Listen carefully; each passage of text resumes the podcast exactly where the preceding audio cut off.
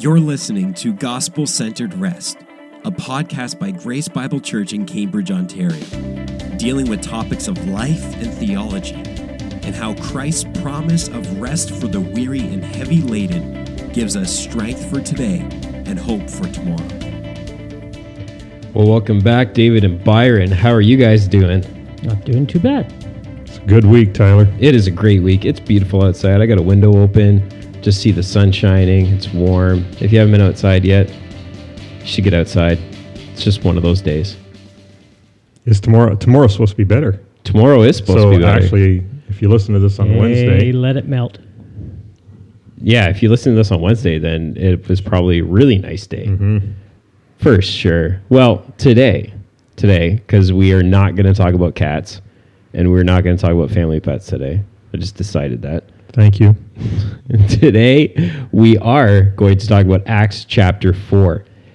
Specifically, uh, Acts chapter 4, verses 23 to 31, when it is talking about uh, the prayer for boldness or the prayer of boldness. And we're going to talk about what that means in the context in just a moment. Before we get into that, Byron, would you mind just reading us these verses?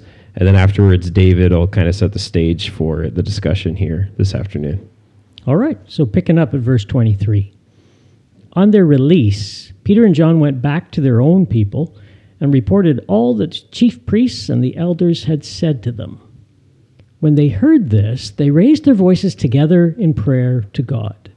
Sovereign Lord, they said, you made the heavens and the earth and the sea and everything in them. You spoke by the Holy Spirit through the mouth of your servant, our father David. Why do the nations rage and the peoples plot in vain? The kings of the earth rise up, and the rulers band together against the Lord and against his anointed one. Indeed, Herod and Pontius Pilate met together with the Gentiles and the people of Israel in this city to conspire against your holy servant Jesus, whom you anointed. They did what your power and will had decided beforehand should happen. Now, Lord, consider their threats and enable your servants to speak your word with great boldness. Stretch out your hand to heal and perform signs and wonders through the name of your holy servant, Jesus. After they prayed, the place where they were meeting was shaken, and they were all filled with the Holy Spirit and spoke the word of God boldly. Wow, what an exciting passage as you're reading it. Uh, David, would you mind just taking a moment and just setting the stage a little bit, explaining maybe some of the context, what's going on, um, and then we'll jump from there. Yeah, in Acts uh, three and four, they're beginning to have to sense persecution, um, opposition, and their response after being called before the Sanhedrin was in verse 19, chapter 4, verse 19, whether it's right in the sight of God for us to listen to you rather than to God, you decide. So, you know, you take, you look after that. You, you have to decide whether you're asking us before God to do the right thing. Um, they had come to their decision, and that's verse 20. For we are unable to stop speaking about what we have seen and heard. And as I read that verse, two things happen. First of all, I think, is that really true? Like, could they just not stop? Like, it's one thing to be in the moment and say, uh, we're, you know, we're going to stand against opposition. We're going to, we're going to be strong. Um, and then the, the, and, and, but how do we know that that's going to take place? And that becomes the application. The second question, the application question for me is, how do I know when I would be able to say, or if I'd be able to say, I just, we real, I, I can't stop talking about about Jesus, about what we've seen and heard, and so I, I think that's the amazing part about the prayer. They gather together, uh, they say um, before, or or they gather together, they raise their voices together to God, and then their entire prayer is basically they can't stop talking about what they've seen and heard. So our understanding of ourselves and saying, Am I like that? Uh, we can understand if we're like that, at least in part, through our prayer life. Um, sometimes in our prayer life, we can't stop talking about ourselves. Sometimes in our prayer life, we Yeah. can't start stop talking about all the opposition, uh, all the the darkness, all the suffering, um, and uh, we, or we could start talking about those who are hating us, um, the downgrade of society, culture, whatever it might be. But the the disciples really did. They, their first word was Lord or Master, and they talked about his kingship, and then they talked about his suffering. So they would come under his kingship. They would know what it is to suffer, and then they'd ask for help. even just that that point that you're making about how sometimes we can't stop talking about ourselves like in our prayer life what a good exercise it would be just to even just pray through this passage on your own or even just some just for a, a period of time maybe forever i don't know but uh, model your prayers after after a biblical prayer like this um, oh, you think, especially during COVID, yeah uh, and and some some of the challenges that people are going through, and if if we just began our prayer with um, what verse is it? Verse twenty four. The begin, Master, you are the one who made the heaven, the earth, the sea, and everything in them. If we if we just knew that He was the sovereign God, He was the one who sits on the throne, uh, and we can rest in in that knowledge. If we just if we just thought about it, uh, and of course it means all sorts of things. If He's Creator, then we're we're called to live in obedience. But He's not only Creator; He's Redeemer, and He's not only Redeemer, and uh, He's also Deliverer. Uh, and he's the one who will return. So there is hope even in our suffering. There is a way through the the opposition. Yeah, their their prayer here is almost an like an act of worship. Really, they're coming together, and all they can like they can't help themselves but just to pray together in this way and to pray for the boldness, pray with the boldness that they have in Christ. Um, so it's very encouraging. Byron, when you read a passage like this, what are some things that kind of stand out to you? Well, like David just said, they start with God's sovereignty. He's in control. It's not just he's got the position or a title or something like that, the way we might see people around us. He's in control of the whole show. Everything. And it says, You spoke through David by the Holy Spirit. Th- This isn't a surprise. This isn't something brand new. It hasn't taken you by, uh, you know, blind spot kind of thing.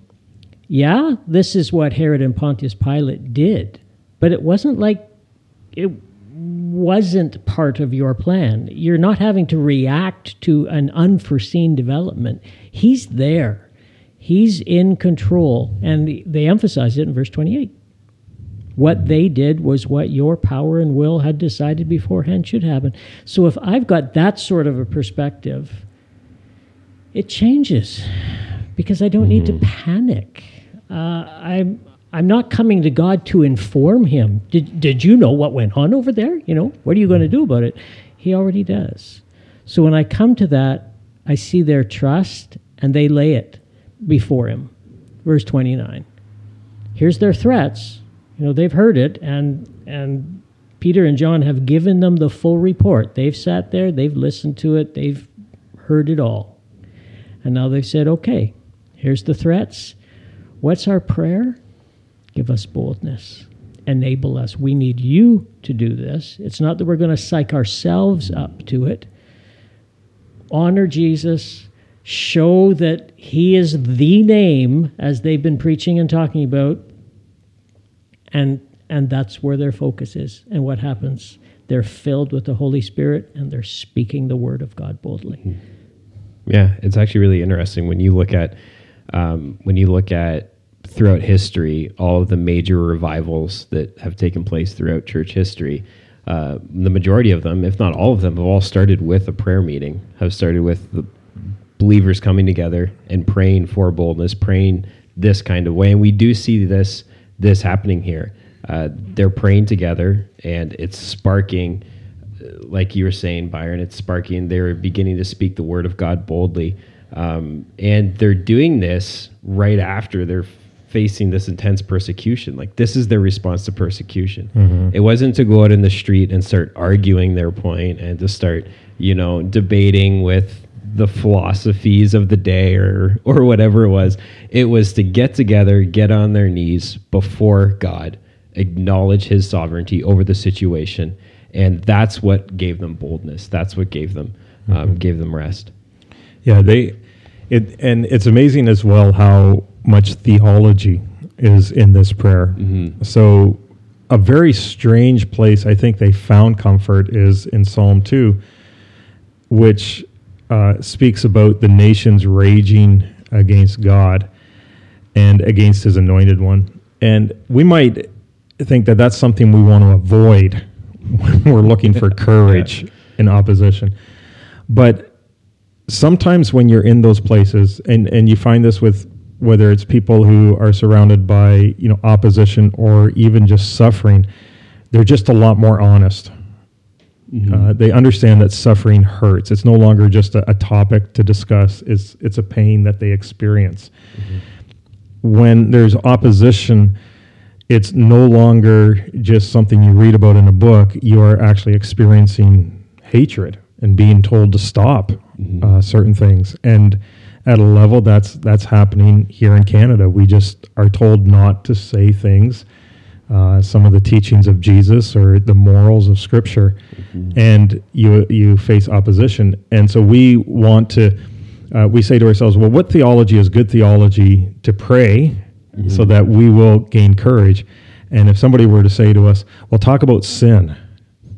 Uh, we would go, well, I think that would discourage more. But what what what happens with uh, the disciples is they're saying the nations will rage, and then, as Byron mentioned, the follow up to that is Jesus suffered from kings, uh, but God predestined or predestined this. Yeah, you, I, I, I, I yeah, I, I, I try to say both Yeah. equally when Yeah. I'm talking. Good. Good. Just so that Yep. it throws people off. yeah. Well, it, uh, it it makes people listen. Well, it makes people happy because Yeah. for some people say it either way, and they'll be right fifty percent of the time. So that's it. But so so but who talks about that? Uh, and and some of the things that seem obscure to us, or say, oh, is that a, is that really a, a necessary teaching? It's during times of opposition and suffering that predestination um, and God's predetermined will uh, that this is not by mistake. He is working out His will in the church's life.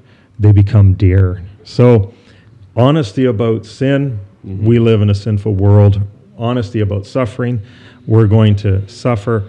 Honesty about the will of God. Um, God's in control, and then that brings them to the power of God. So, It's almost like they knew they needed they needed to pray.